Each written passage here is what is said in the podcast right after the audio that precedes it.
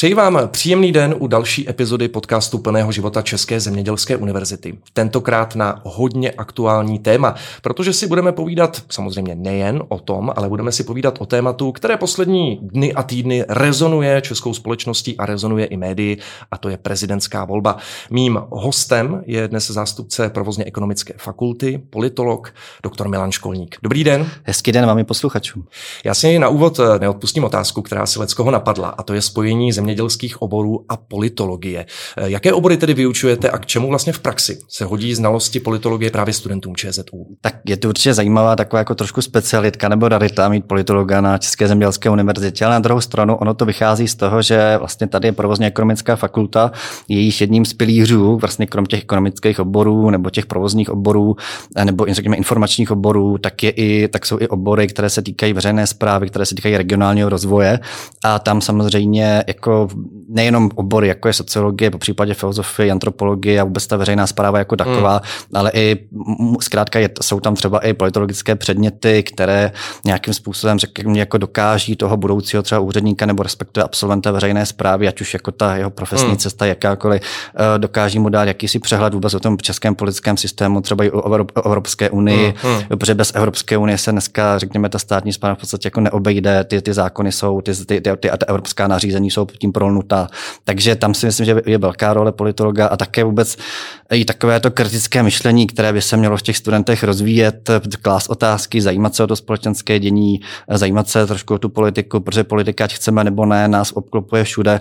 Vezměme si třeba takové, třeba, takové třeba třídní srazy, když paní učitelka řekne, jako, ať rodiče hlasují na jaký školní výlet se pojede, tak už jenom to, že se hlasuje, tak to mm-hmm. už je mhm. politika, to už je vlastně ta demokracie, která je založena, založena na principu většiny. Takže tím jenom se snažím tak trochu vysvětlit, že ta politika ta je úplně všude a, ne, a neunikneme jí. Takže mm-hmm. vlastně i v tom je vlastně ta role trochu politologa třeba i trochu některé věci, některé věci vysvětlovat. Tak my v posledních dnech jsme si skoro jistí, že politice neunikneme, protože to je hlavní téma v podstatě posledních týdnů a dnů. Samozřejmě mám na mysli eh, přímou prezidentskou volbu. Eh, překvapil vás výsledek prvního kola a čím případně? Hmm, mě až tolik nepřekvapil, jelikož jsem člověk, který jako i odborně pracuje s průzkumy veřejného mínění poměrně často ve svých výzkumech, nebo v podstatě snad 70% mých výzkumů se nějakým způsobem opírá o data hmm. z průzkumu veřejného mínění. Takže eh, samozřejmě, když to sledujete dlouhodobě, tak vás to až tolik nepřekvapí, protože on opravdu tam favorizovali eh, nebo ukazovali na to, že ten postup do druhého kola prezidentských voleb by mohl, by mohl být mezi eh, Andrej Babišem a buď generálem Pavlem nebo Nanuší Nerudovou. To zkrátka vycházelo z toho, řekněme, dělení levice, pravice, vláda, opozice. Takže to bylo, řekněme, jako dalo se to předvídat. Na druhou stranu určité jakoby rozdíly oproti těm průzkumům tam jako mo- jsme mohli zaznamenat. Hmm. Třeba propad Danuše Nerudové, který byl opravdu jako značný značný ten rozestup mezi, mezi těma prvníma dvěma a, a jí jako třetí v pořadí a stejně tak uh, tam třeba byla i určitá jako očekávání od jiných kandidátů, že by mohli mít vyšší výsledky, ať už to byl třeba Jaroslav Bašta nebo třeba i Pavel Fischer třeba čekal vyšší výsledek. Jo, to znamená pro spoustu těch kampaní to bylo víc, více hořké, než jim třeba ty průzkumy, průzkumy přikládali. My se k průzkumům určitě ještě vrátíme, to bude samostatné eh, téma. Nicméně, jak hodnotíte eh, průběh kampaně? Byla ostrá nebo naopak to byla slabá káva? A můžeme to klidně trošku rozdělit eh, na tu kampaň před prvním kolem a teď už vlastně uh-huh. probíhá několik dní ta kampaň na to druhé kolo. Uh-huh. Tak jestli tam vidíte nějaké rozdíly, jestli se přiostřilo? Tak ta kampaň byla, a to je zajímavé vlastně v kontextu toho, co se vlastně všechno odehrává. Vezměme si energetickou krizi, vezmeme si inflaci, vezmeme si pořád jako takovou tu, tu uprchlickou krizi, ty, ty, respektive ty dopady třeba na to, jako ekonomiku a to, že vlastně nedaleko od našich hranic, relativně nedaleko probíhá prostě válečný konflikt. Takže to byla témata, která se do té kampaně nějakým způsobem promítala. Na druhou stranu, jak to kampaň jako takovou, bych označil za poměrně klidnou. Jo, samozřejmě byly tam, byly tam určitá vymezování, samozřejmě Andrej Babiš vůči ostatním a stejně tak, stejně tak Petr Pavel a Danuše Narodová se v závěru museli trošku vůči sobě vymezit právě protože bojovali o stejný typ voliče. Ale i tak, jako tam nebyly žádné jakoby třeba nějaké jako velké skandály, které by třeba vedly k tomu, že by ten kandidát musel odstoupit, jo? Nebo, hmm. nebo něco takového. Samozřejmě Danuše Nerodová, tam byla ta kauza ohledně, ohledně akademických titulů na Mendelově univerzitě. To je asi něco, nebo můžeme už tak, tak jako i označit, co ji nepochybně ten finish její kampaně hmm. hmm. značně poškodilo, ale jako nebylo to, nebylo to, nejednalo se o něco tak velkého nebo markantního, aby třeba ten kandidát zkrátka odstoupil, nebo že by to mělo nějaké opravdu jako dopady na, ten, na, ty, na ty volby jako takové. To znamená v tomhle směru opravdu to, tento první kolo a vůbec ta, ta ta celá kampaň do prvního kola byla až, až ne, nebojím se říct, až podezřele klidná na to, mhm. jak řekněme, média se snažila jako tu kampaň přeživovat, protože samozřejmě je to nesmírně zajímavé pro voliče, pro občany a pro jejich čtenáře nebo diváky těch médií, ale teď jako, abychom to nezakřikli, protože teďka nás máme před druhým kolem a všichni víme, že to první kolo bylo jenom takové výběrové, na tom vlastně hmm. ten princip dvoukolový je založený a teďka vlastně se hraje konečně o to, co se hraje, to znamená o to, o to křeslo prezidenta, o ten úřad o ty jeho pravomoce, to znamená, oni všichni, to znamená, jak, jak tým Andreje Babiše, tak tým, tak tým Petra Pavla si uvědomují, uvědomují tu významnost toho a budou skutečně přitvrzovat, bude se přitvrzovat, bude, bude snaha se vůči sobě vymezovat, už to ostatně začalo s obou, hmm. s obou, s obou táborů a půjde tam o to nejenom uh, získat ty voliče, kteří vlastně v tom prvním kole volili ty jiné kandidáty. Teďka bez ohledu na to, kdo, kdo koho doporučoval, protože samozřejmě to, to, že někdo někoho doporučí, ještě neznamená, že ten že volič, tak, tak, že ten hmm. volič poslechne. A stejně tak tím, že ten výsledek byl těsný v, těsný v prvním kole, tak bude snaha oslovit ty voliče, kteří nepřišli a mobilizovat je, a, aby přišli. A vlastně viděli jsme to i v předchozích prezidentských volbách, že ta volební účast byla nepatrně vyšší, to znamená, jako ten mobilizační efekt se tam se tam projevil než, než v prvním kole. A domnívám se, že to bude, že to bude podobné. Takže určitě nás čekají, budou to poměrně dlouhé dva týdny a budou to poměrně jako dva týdny intenzivní pro všechny, jak pro média, tak pro kandidáty, tak pro nás jako voliče. Mhm. Eh, když to porovnám s těmi již dvěma předešlými přímými volbami prezidenta, byla ta kampaně něčím výjimečná? Eh, já jsem vlastně o tom hovořil, o těch strukturálních vlastně faktorech, eh, ať už, ať už je to ta válka, ať už je to ta mm, energetická mm. krize, které, které vlastně teďka se odehrávají na pomezí těch prezidentských voleb a to, co vlastně před pěti lety, ani před deseti lety, lety nebylo. Co je jediný jako rozdíl, který bychom jako mohli říct, co se jako odlišuje vlastně od těch, od těch předchozích prezidentských voleb, to je to, že předtím to bylo vlastně, že jsme vybírali toho, toho, koho, nebo respektive ta politická scéna vybírala toho, kdo, kdo, kdo bude vyzývatelem Miloše Zemana. Když to teďka máme ten stůl celá čistý, víme, že, prez, že Miloš Zeman už nemůže znovu hmm. kandidovat, zkrátka ústavně je to dané, eh, dvě období maximálně. To znamená, teďka opravdu vybíráme toho, kdo zcela určitě usede na Pražský hrad a zcela určitě to nebude Miloš Zeman, takže vybíráme zcela novou osobnost, zcela, zcela novou tvář a uvidíme, jaký vlastně i třeba trend jako nastolíme. Protože když si vezmeme ty předchozí prezidenty, tak já se je nebojím označit, ať už jsme s nimi mohli souhlasit nebo nesouhlasit, nebo ať už budili různé emoce nebo nebudili, ale nebojím se je označit za titány. Jo? Václav Havel byl velká osobnost sametové revoluce. Eh, Miloš Zeman a i Václav Klaus byli bývalí předsedové vlády, bývalí předsedové poslanecké sněmovny, bývalí předsedové dvou nejsilnějších politických stran zemi. A teďka vlastně, vlastně ty, to druhé kolo půjde o tom, zdali vlastně v tomhle trendu těch titánů budeme pokračovat, protože ten titán v tomhle případě je ten Andrej Babiš, hmm. bývalý předseda vlády, předseda největšího opozičního hnutí. A na druhé straně vlastně Petr Pavel, mm, vlastně kandidát té vládní pětikoalice, za kterým se za ním semkala těch ostatních kandidátů, kteří ho podpořili, ať už Pavla Fischera, Danuše Nerudové. A vlastně on to není politik. Jo? Není to hmm, politik, nemá tu politickou zkušenost, což, co je vlastně pravda, co, co vlastně o něm Miloš Zeman říká. Eh, je to voják, eh, na druhou stranu to, že by tu funkci nezvládl, to on i asi zvládne, protože má zkušenosti přece jenom jako z velení armády a z jeho působení v Severoatlantické hmm, alianci, kde musel samozřejmě jednat eh, se spoustou třeba hlav státu a podobně. To znamená, ty zkušenosti tam samozřejmě nějaké jsou, ale jde o to, že to samozřejmě není tak výrazná osobnost z hmm. hlediska těch politických zkušeností, jako je právě ten Andrej Babiš. A bude právě zajímavé sledovat a i pro politologii, vlastně jakým směrem se ta řekněme, republika bude ubírat. Zdali dáme cestu takovým těm, řekněme, jiným typům prezidentů, než na hmm, který jsme hmm. zvyklí, že už to nebudou ti političtí titáni, ty, ty, ty zkušení, řekněme, matadoři, ale budeme se spíš jako dívat, um, řekněme, na, uh, dáme jiný typ osobnosti, dáme šanci jiným typu, typu hmm. osobnosti. Jo, jako, a, tam, a, může to být jako, jakákoliv. Teďka to je třeba voják a za pět let to třeba může být zpěvák nebo nějaký významný herec.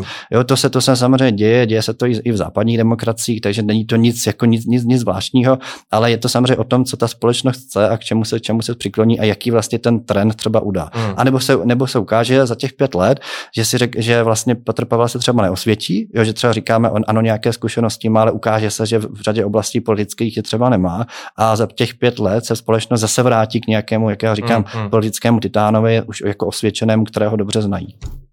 Eh, já jenom eh, doplním, vy jste zmínil vlastně, že Petr Pavel eh, je vládní kandidát, on má pouze podporu vlády, aby jsme to uvedli na pravou míru, protože on sám říkal, že není přímo vládním kandidátem. Nebo máte k tomu nějaký komentář? Uh, ano, určitě, je to, je to správné, správné upřesnění. Je to, já říkám, jeden jako kandidát z vládní pětikoalice, která ho podpořila. Mm, ono samozřejmě mm. vládní pětikoalice podpořila tři kandidáty před, před, první, před prvním kolem, co byla Danuše Narodová, Petr Pavel a, a, a Pavel Fischer, protože se zkrátka nedohodli na jednom jménu a vlastně nepostavili, jak správně mm, zmiňujete, mm. svého vlastního kandidáta, což je takové trošku jako zvláštní, jo, protože vlastně jak opoziční hnutí SPD, tak opoziční hnutí ano postavili své, své vlastní kandidáty, ale u vládní pětikoalice tomu, tomu nebylo a je vlastně otázkou, proč tomu tak bylo. Zdali chtěli mít klid v koalici, že se zkrátka nedohodli na, na nějakém jménu, anebo naopak ukazovali, že ta prezidentská volba je až tolik, řekněme, nezajímá, protože zkrátka mají tu vládu, mají tu exekutivu a uh, otázka, jestli třeba nebylo i podcenění jo, té, té trošku jakoby té, mm, té situace, protože přece jenom ten prezident, pokud by nebyl z toho, řekněme, vládního tábora, nebo alespoň nebyl trošičku zpřízněn s tím vládním táborem,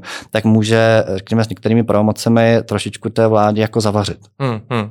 To jsme i konec konců viděli párkrát na případu Miloše Zemana. Uh, myslíte si, že strategie Andreje Babiše vynechat většinu diskuzí s oponenty se vyplatila a případně proč? Uh, tam spíš musíme vysvětlit, proč vlastně k té strategii přistoupil, mm. jo? protože on se trošku to okopíroval od Miloše Zemana, který vlastně v, před, před těmi pěti lety vůbec do těch prvních debat předtím v tom prvním kole nechodil, šel vlastně až do té druhé debaty. Andrej Babiš dal alespoň teda jednu, to, což byla ta debata na nově. Mm. Ta strategie tam má, tam má tam se mohlo jednat, nebo to, co mu vlastně třeba i tým poradil, to znamená nechodit tam z toho důvodu, protože bylo jasné, že se to stočí a celá debata se stočí vlastně všichni proti Babišovi. Mm, mm. To znamená, on by tam vlastně třeba, nevím, hodinu, dvě lízal jenom rány a nedostal by, a nebyl by prostě prostor, jo, nějakým způsobem jinak tu debatu otočit. Takže on si toto samozřejmě velmi uvědomoval. A druhá věc je, čím vlastně dával najevo jakousi svoji nadstranickost, jakousi svoji, jako ukazoval, že je nad věcí, že je vlastně nad tou politikou politikou, že se nechce jako pouštět do nějakých jako eh, prostě politických debat, ale že je zkrátka nad věcí, jelikož kandiduje na ten úřad hlavy státu, kde by to mělo být od té důstojnosti, mm, od té reprezentativnosti, to znamená, že nechce politikaři. Jo, ale samozřejmě ty, ty dva důvody je potřeba vnímat ze vzájemné symbioze. Mm. A nakolik mohlo Andrej Babišovi pomoci odstoupení Josefa Středuly a také výhra u soudu v kauze Čapí hnízdo, která se táhla mnoho let? Uh, to odstoupení Josefa Středuly bych označil za, řekněme, překvapení voleb. Jo? Mm. Pokud by se mě na to někdo zeptal, jak, jak říkám, že ta kampaň byla relativně klidná, až, až podezřelé, tak jako tohle to bylo něco, co do ní nějakým způsobem zasáhlo a bude určitě na, na další analýzy, jak moc. Eh, to, že vlastně některý kandidát z kandidátů, kterému ty, pref, ty preference jako neukazují, že by měl šanci na postup, na, postup, na postup do druhého kola, takže některý z kandidátů odstoupí, to se děje a to je zcela normální.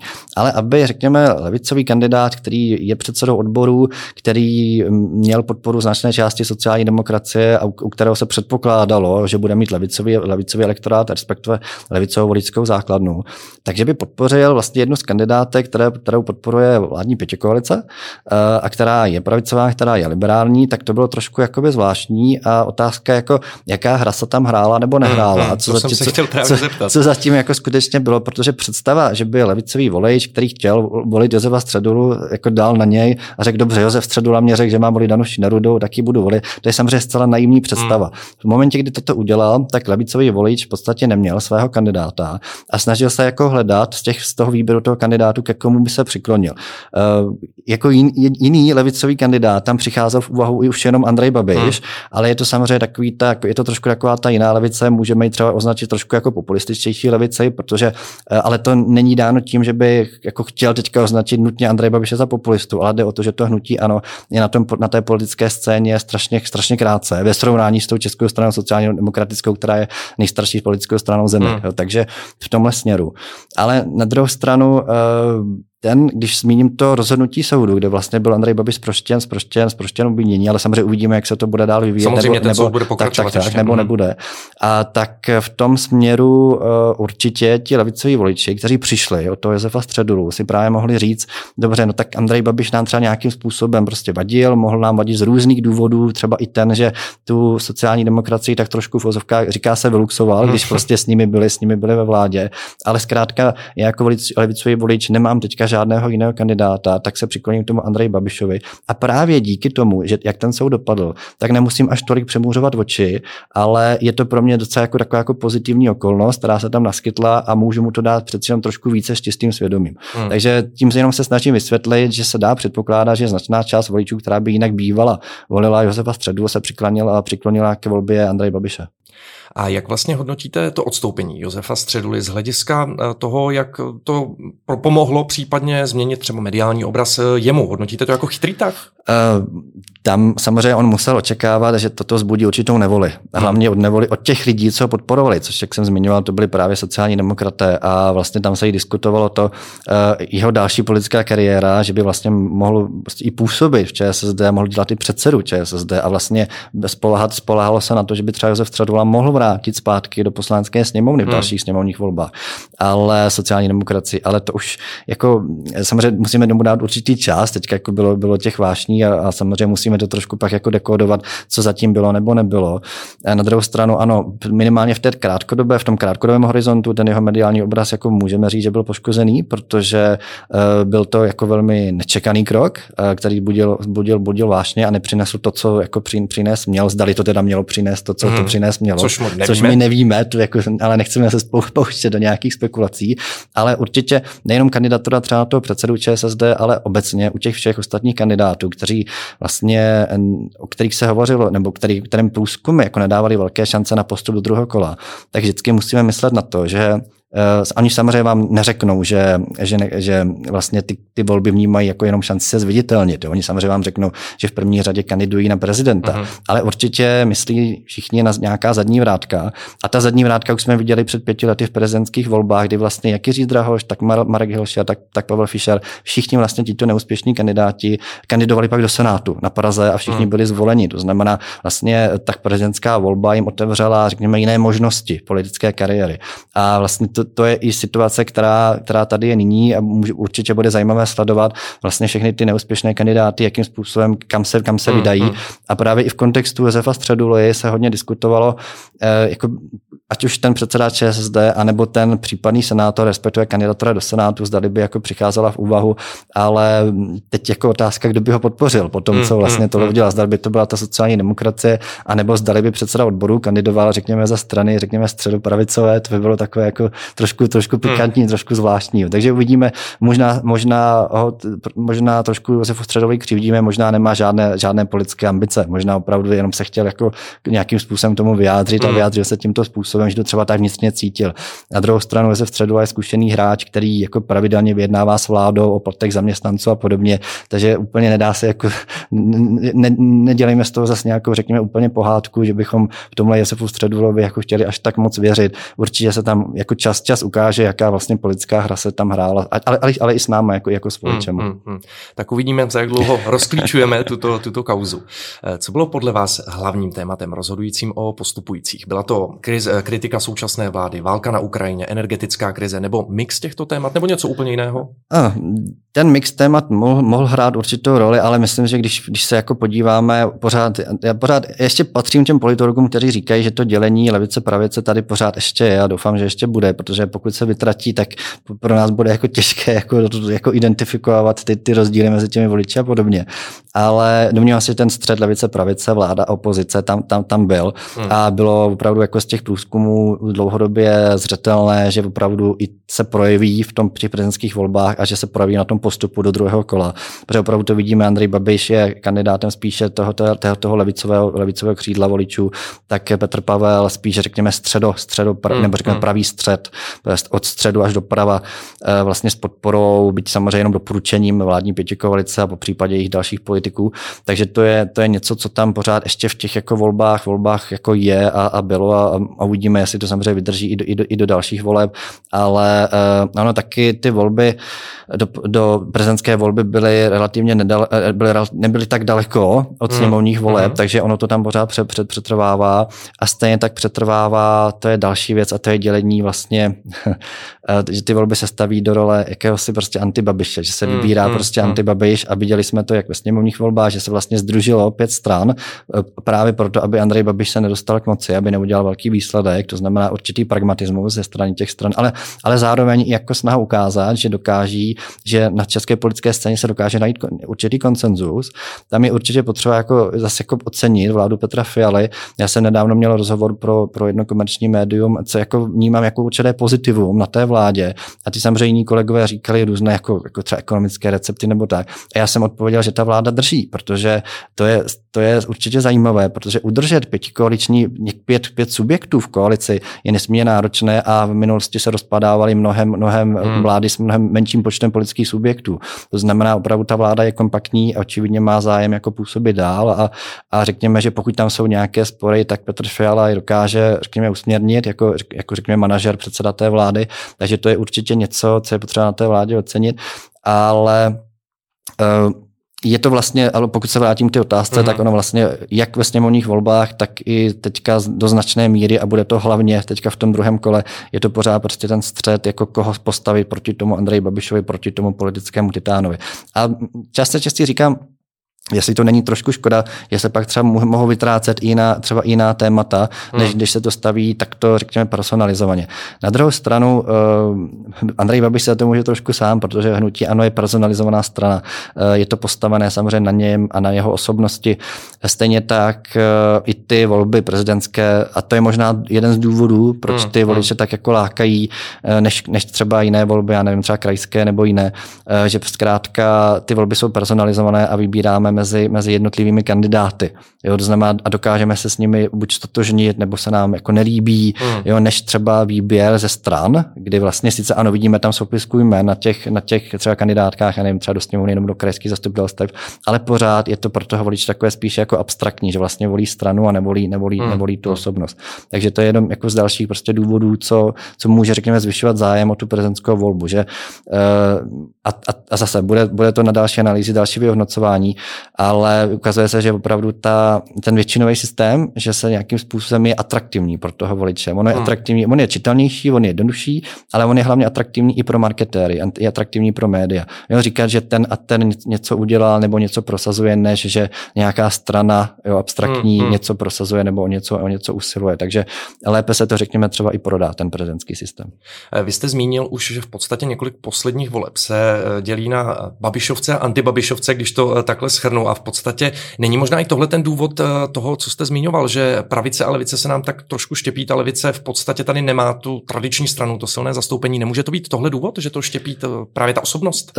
Ano, na druhou stranu pořád ti voliči tady jsou. To je, to je na tom prostě strašně hmm. to zajímavé. A právě ty strany, které, které řekněme, přišly o ty voliče, jsou třeba teďka uhnutí, ano, ať už to jsou třeba komunisté, kteří vypadli z parlamentu, nebo sociální demokraté, tak oni právě to, to se prostě snaží pořád jako vyhodnocovat a, a vlastně identifikovat jako ty chyby a, a poučit se z nich a znovu se pokusit o ty návraty. Hmm. Ale samozřejmě, pokud tu bude pořád nějaká osobnost, která je pro ty voliče srozumitelná, ale levicoví voliči preferují srozumitelné osobnosti, jako byl třeba Jiří Baroubek, který dal v roce 2008 vzpomeňme na to oranžové tsunami v krajských mm, a senátních volbách. Samozřejmě dost mu tam jako pomohla ta pravicová vláda, poplatky ve zdravotnictví, všechno, ale ten Jiří Paroubek byl skutečně jeden z těch titánů v té doby, tehdy, teď samozřejmě nekomentuju to jeho dnešní působení, ale tehdy, kdy opravdu dokázal ty, ty řekněme, levicové voliče eh, sjednotit a dokázal udělat velký, velký výsledek. A vlastně podobně na to, to, to dokáže vždycky Andrej Babiš, ať už v těch sněmovních volbách nebo v jiných.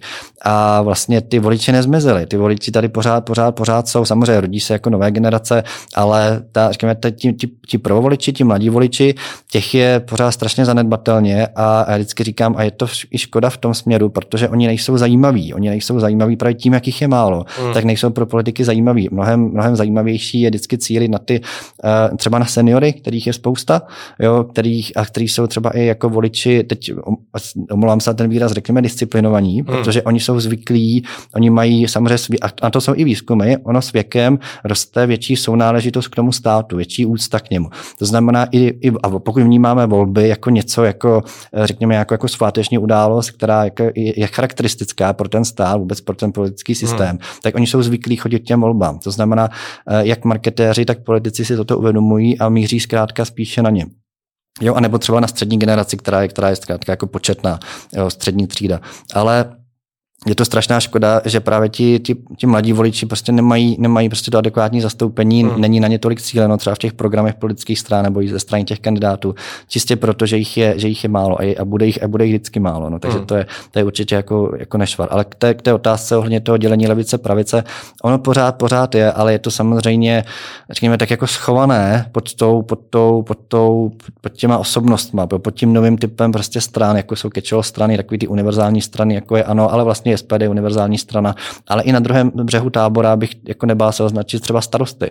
Jo, mhm, ty, ty mhm. nemají žádnou velkou strukturu, je to vlastně jenom značka, tam samozřejmě mezi starostama tam nemají jenom starosty, tam mají i členy, kteří nejsou, nejsou starostové a podobně, ale jo, je to takový určitý jako, řekněme spíše jako marketingový produkt bez nějaké velké, řekněme, struktury, jako mají ty tradiční strany, jako jsou třeba křesťanský demokraté nebo sociální demokraté a další, na tož komunisté. Takže ty jsou, to jsou prostě, kde mají velkou členskou základnu, kde mají velkou strukturu a hlavně letitou historii. A možná právě jako ještě spíš kam jste mířil, tak to je vlastně takové to jako zjednodušování té politiky. Mm-hmm. byli jsme poměrně zvyklí eh, po dvě dekády na takové to klasické politické stranictví a to se nám, nebo respektive voličům, jako omrzelo, ať už prostě z různých důvodů a přiklání se ta politika už jako s takovým jako krátkým heslům eh, k těm, k těm osobnostem, kteří řeknou prostě dvě, dvě věty a už za nima ten, ten volič je nějaký pro něj, respektive mm. ten politik je pro toho voliče zajímavý, ale začíná se nám tam postupně vytrácet jako ten obsah a taková třeba i dlouhodobost, jo, protože ono se to pak může promítnout i na tom samotném vládnutí. Pokud budeme všechno, řekněme, zkratkovatět a, a prostě dělat politiku jenom z hesly, tak se nám pak vytratí a nebude ani zájem dělat nějaké dlouhodobé koncepce, ať už třeba bezpečnostní koncepce státu nebo eh, řekněme nějaká třeba zdravotní koncepce státu. Viděli jsme to v souvislosti s tím covidem a další. Mm. Takže nebo třeba eh, to třeba dělala teďka vládní pětikoalice, to se týká Mm, řekněme, že jako osekala služební zákon, nebo řekněme se, se poupravila vlastně s argumentem, že veškeré ty, ty vlastně pozice v té, v té státní správě, že stejně o nich rozhodují politici, tak proč by vlastně ty, ty, ty, ty lidi na ty pozice nemohli eh, tam dosazovat politici.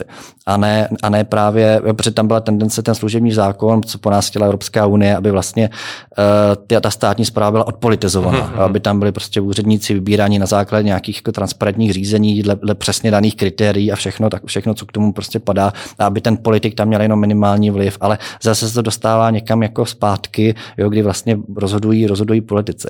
Pokud by rozhodovali politici, kteří prostě jsou z těch stran, eh, z, z takových těch stabilních, které známe let, leta eh, a mají nějakou historii, mají nějakou vývoj a mají nějaké i směřování, tak od, od, od toho se tolik jako třeba ani obávat nemusíme, protože i takový politici by chtěli určitou stabilitu. Hmm. Ale mnohem větší riziko, a teď samozřejmě nebudu někoho jako poukazovat, protože to, to ani nejsem, jsou zkrátka zkrátka ti politici, kteří jako tam, jako řekněme, vtrhnou na ty, na ty, na ta ministerstva, řeknou, já jsem politik, já si vyberu svoje lidi, no ale pak jako ty lidi padnou i s tím politikem jo, za nějaký čas, mm, jo, pokud mm. třeba nebo i nebo nemusí padnout, ten politik může prostě skončit jeho období, může odejít, ale zase přijdou noví lidé.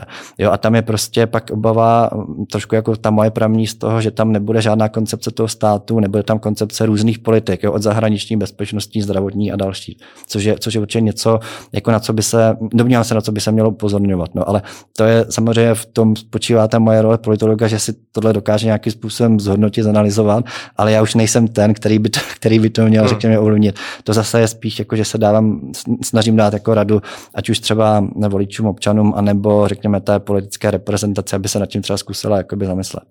Eh, vy jste teď několikrát eh, zmínil komunistickou stranu mm. a eh, to mě připomnělo jednu myšlenku, kterou, na kterou jsem se chtěl zeptat. Dá se říci, že více jak 30 let po revoluci již komunistická minulost nerezonuje u voličů?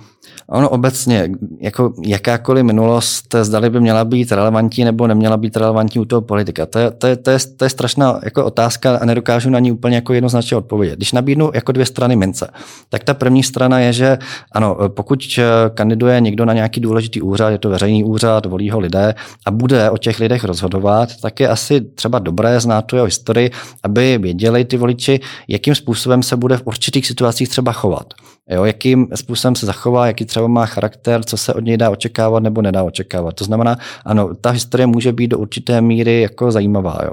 A může tomu voliči jako, a hlavně i pak, jako, když už ten člověk se dostane do toho úřadu, třeba napovědět, jo, co, co se zkrátka od něj jako může čekat nebo, nebo nemusí. Na druhou stranu, um, kdybychom vůbec jako odpustili nějakou minulost těm, těm kandidátům, tak ano, um, a řekli bychom si, volíme na základě toho, co teďka říká, volíme na základě jeho volebního programu uh, a, a vlastně by nás mělo zajímat jenom to, zdali ten volební program a to, co říká, bude naplňovat, tak, by, tak bychom se s tím v podstatě mohli jako vystačit, protože jako volič, volič um, nemá moc času, je to sice racionální bytost, ale nemá moc času si opravdu analyzovat, nemůže mít na každého kandidáta složku, takže uh, pokud bychom se spokojili jenom s touto variantou, že nám opravdu stačí stačí, co nám, co nám jako řekne, co nám slíbí a pak hlavně budeme muset hlídat, jestli to skutečně dodrží, tak ano, to je ta druhá možnost a ta druhá možnost je taky reálná. Ale, ale skutečně nabídl jsem jako dvě, dvě strany, dvě mhm, strany té mince, ale nedokážu sám jako odhadnout, co je, jako která je dobrá nebo, nebo špatná, nebo která, jako, které bychom se měli víc přiklonit. Jo. Tak minimálně můžeme zhodnotit na základě výsledků prvního kola, že zřejmě už opravdu ta komunistická minulost tolik nerezonuje. Um, tam se zkusím pokusit dát i vysvětlení, že zkrátka ano, jedna věc je to už opravdu dlouhá doba, jak správně mm, říkáte, mm. od, od té revoluce, a druhá věc je, že uh, i když, uh, a netýká se to jenom třeba členství v té, v té komunistické straně, ale třeba jakýkoliv jiných škraloupů, co se ten politik třeba dopustí, mm, nebo, mm. Jo, nebo na něm je, třeba u toho Andrej Babiše to může být, řekněme, ty různé, uh, různé prostě soudní jako tahanice, ať už čapí hnízdo nebo něco jiného, nebo ta kauza s tím jeho synem a podobně. Ale na druhou stranu může tam převládat u voliče mnohem jako, řekněme, silnější, racionálnější argument, který toto všechno, řekněme, řekněme, vytlačí a je vůči tomu tolerantní. A to vychází z toho, že třeba, že řekne, ano, Andrej Babiš je dobrý manažer, on to, on to, on, jo, že mu to vlastně promineme, že to, mm, že to mm, všechno mm, zvládne. Nebo Andrej Babiš, i když měl nějaké, řekněme, jako škraloupy, jako má v podstatě každý politik, tak zase něco pro nás udělal, na rozdíl od jiných, mm. kteří pro nás nic neudělali. Takže to je něco, je to samozřejmě velmi jednoduché, tak, tak to říká. Ale on opravdu volice takto rozhoduje a jsou na to výzkumy, že, že převládá, že v řadě jako typů voleb, ale, ale i na západě jinde může převládat taková ta, ta, ten, ten efektivnost toho, toho, hmm. toho kandidáta. Zkrátka ta jeho efektivita, třeba to jeho manažerství, to jeho jako schopnost vykonávat ten úřad a právě pak ty ostatní, řekněme, proměny, eh, ať už to jsou jako ty různé, nevím, skandály jo, nebo historie a další věci, že zkrátka jako prominou, protože eh, mnohem více převládnou ty proměny, jako je ta efektivnost toho kandidáta. Hmm. Pojďme teď k tomu, co už jsme nakousli trošku na začátku, a to jsou uh, předvolební výzkumy. Trefili se podle vás, jak je hodnotíte? Eh, spíše trefili. Spíše trefili v tom směru, kdo postoupí do druhého, druhého, mm, mm, druhého mm. kola. Respektive samozřejmě oni neřekli, že to bude Petr, nebo neukazovali, že to bude nutně Petr Pavel, a že to bude buď Petr Pavel nebo Danuše Nerudová. Zase, jo, když se vrátím k tomu dělení levice, pravice, tak to spíše koresponduje. Eh, kde jako spíše jako obráceně, kde se jako předpokládalo, že by mohl být jako někdo spíše, řekněme, podhodnocen v těch průzkumech a že by mohl mít reálně v těch volebních výsledcích mnohem větší potenciál, tak tomu tak nebylo bylo. To se týkalo třeba Jaroslava Bašty, myslím, že i trošku jako Pavel Fischer, že třeba očekával malinko větší výsledek a podobně. I Marek Hilšer měl v minulých volbách lepší čísla. Přesně tak, takže hmm. tam, tam jako se očekávalo, že by teoreticky jo, mohl, mohli mít vyšší čísla už třeba na základě jejich předchozích volebních hmm, výsledků, hmm, hmm. Ale, ale nestalo se. Takže eh, domnívám se, že zkrátka volič se rozhodoval racionálně a velmi kalkuloval, kdo, jako, jaké má šance na postup do druhého kola. A že třeba i jeho preferovaného kandidáta, kterého by jinak jako býval volil, ale cítil nebo minimálně z těch průzkumů viděl, že, že ten postup do druhého kola tam není, tak se opravdu spíš přiklonil k těm kandidátům, kteří by hmm. měli mnohem větší šanci na postup. Ale eh, tam trošku nám jako nezapadá ten výsledek Danuše Narodové, já mám obavu, nebo já se domnívám, že tam opravdu ten, řekněme, takový, takový ten hořčí finish ten, té, té kampaně mm, mm. v souvislosti s, těmi, s, tím, s tou kauzou a vůbec tom, jako tou snahou nějakým způsobem vysvětlit. Ona byla kritizována i za ty debaty, že nebyla uh, příliš výrazná, úspěšná v nich. Přes, přesně tak, že byla taková, řekněme, řekněme stejná, že, mm. že tam nepřinesla žádné jako větší, třeba větší emoce, nebo tam nezaznělo něco, čím by se jako výrazně třeba odlišila a podobně. A, ale ve výsledku to měl i, to měl i Petr Pavel, ale eh, opravdu, když jako hledáme nějaké pochybení, ať už u kampaně Petra Pavla nebo Danuše Narodové, tak tam byl opravdu finish, finish s těmi tituly na Mendelově univerzitě, opravdu Petr Pavel. Eh, vlastně u Petra Pavla je strašně zajímavé to, že jak tu kampaň začal, tak ji vlastně jakoby dokončil. On že hmm. vlastně nepřinesl nic zásadního, nic přelomového, eh, on si tu kampaň odpracoval, on ji začal velmi brzo, on objížděl ty regiony, objížděl, objížděl ty kraje, bavil se s lidmi, chodil do debat, chodil mezi různé osobnosti, kteří ho podporovali, ale vlastně nebylo tam takové jako nějaký jako drive, jako má třeba Andrej Babiš a další, mm, ať mm. už v pozitivním nebo negativním smyslu, to teď, to teď nechme. Ale opravdu uh, působil vlastně, že, že byl a otázka, a, vlastně to jenom, že byl, tak vlastně vydrželo mu to až, až, do, až, až do finiše. Ale teď bude strašně zajímavé sledovat, jestli mu tohle to v těch příštích dvou týdnech bude stačit. Zkrátka jenom, jenom být a nic nedělat a nereagovat na Andrej Babiše. Už to trošku nevydržel, už v těch, mm, už v těch už začátku jako už jsem asi musel vymezit, ale určitě bude zajímavé sledovat, jakou, jakou jakou taktiku, s jakou taktikou vlastně ten tým Petra Pavla přijde, protože Andrej Babiš, ano, on sice uh, Petr Pavel jde do, tro, do toho druhého kola, řekněme, s velkým potenciálem, protože spousta těch kandidátů, co odstoupila, Pavel Fischer, Danuše Nadová a mm, další, mm. tak, ho, tak ho podpořili. Takže ten jeho volební potenciál by měl zrůst. Na druhou stranu Andrej Babiš je v zajímavé pozici, protože on je v pozici takového toho underdoga, toho outsidera, který vlastně skončil těsně druhý, u kterého se, o kterém se předpokládá, že nemá teďka jako příliš velký potenciál, jako Petr Pavel. Ale o to víc on právě může překvapit a o to víc vlastně může tomu ty strategie přizpůsobovat. Mm. Jo, já se vždycky snažím jako um, u obou, jako vždycky snažím se být neutrální a u, u obou dvou táborů se snažím vždycky tak jako hledat ta pozitiva a negativa, mm. což, ehm, což je strašně těžké, ale uvidíme, jak, jak si to samozřejmě posluchači pak vyhodnotí. Eh, jak se vlastně eh, na výzkumy volebního, eh, volebních výsledků dá spoléhat? Jaká je tam ta statistická chyba? Protože ono, jak jste zmínil, ono to vlastně celkem vyšlo. Když to vemu poměrově, ta celá čísla už pak nevycházejí, myslím si, že favorité tam měli okolo 28%, mm. nakonec skončili okolo 35%. Mm. Tak jak moc se na to dá spolehnout? Eh, dá i nedá. Tam záleží, jak moc do toho, takhle, pokud to sledujeme v, dlouhodobém, v dlouhodobé perspektivě a zároveň uh, uděláme z toho nějaký agregát, vidíme, že to vychází, jak říkáte, průměrově, jo, hmm. nějakým hmm. způsobem a že to třeba i trošku kopírovalo výsledky těch voleb, byť, byť ne samozřejmě ideálně, to samozřejmě nikdy nevíde tak ideálně, tak se k tomu dá přikládat. Co do toho může lidově řečeno hodit cihlu, tak to je, řekněme, nějaká událost, nějaká, řekněme, kauza, něco opravdu wow, něco mega, co dokáže s těmi průzkumy opravdu zahýbat.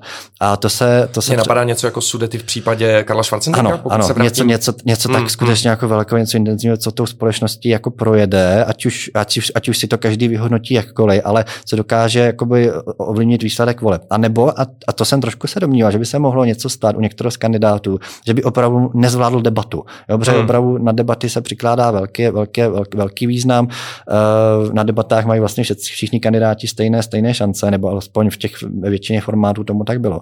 A takže tam se, tam se mohlo něco třeba pokazit některému z kandidátů. Opravdu to mohlo jako velmi projít. Byť se, byť se na to připravují, ale tam, tam to je jako jedna z těch mála šancí, pokud nebyla žádná velká kauza, mm, mm. tak kdyby se mohlo jako něco pokazit a s těmi průzkumy jako trošku zahýbat, ale to se taky ve výsledku, ve výsledku nestalo. Takže eh, proto můžeme vlastně říct, že, že ty, ty volby dopadly tak, jak vlastně ty průzkumy říkali, ale právě proto nejenom, že vlastně se tak jako konstantně ta čísla byla a pokračovala, ale spíš, že tam opravdu nedošlo nějakému, nějakému velkému impulzu, který by s těmi, který by s těmi průzkumy zahýbal.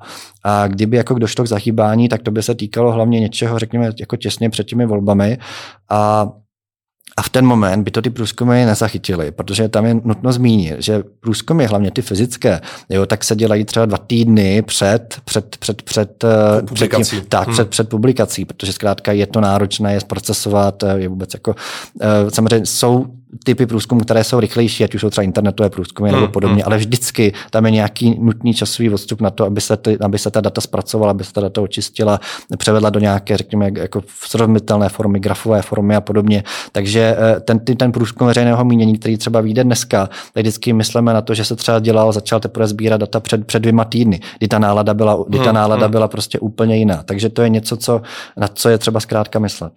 Mě teď ještě napadá, a kolik procent je vlastně statistická chyba? Kolik si tak volič může přidat, ubrat, aby eh, věděl, ono, jak to ono, vypadá? Ono, ono, to je různé, abych řekl, že to jsou třeba taková ta, řekněme, 2-3%, který, mm, potřeba, mm. který je potřeba brát jako s určitou rezervou, jo. Ale, ale někdo by vám řekl prostě třeba jiné číslo, někdo znám kolegu, který říká, hele, dej, dávej radši 10, jo. Takže, takže prostě jo, někdy, ne, tam spíš jde o to, že opravdu dívat se na to dlouhodobě, kontinuálně a dívat se na to prostě v další, další perspektivě. Samozřejmě, čím déle se ty průzkumy dělají, tím lépe a tím více se těch průzkumů dělá od různých společností s různou metodikou, tím to je taky jako lépe. A pak je vždycky fajn se podívat na nějaký agregát, na nějaký prostě průměr těch všech průzkumů a ten nám jako něco vypoví. Ale pořád myslet na to, že ty průzkumy jsou jednak opožděné a že jednak uh, může do nich hodit, řekněme v úzovkách jako cihlu ně, něco, nějaká významná událost, nějaká významná kauza a s těmi, s těmi průzkumy třeba těsně před volbami zahýbat. Hmm, no. hmm. Ale co je opravdu jako určitým nešvadem těch průzkumů, uh, že že voliči se jimi řídí ve smyslu toho a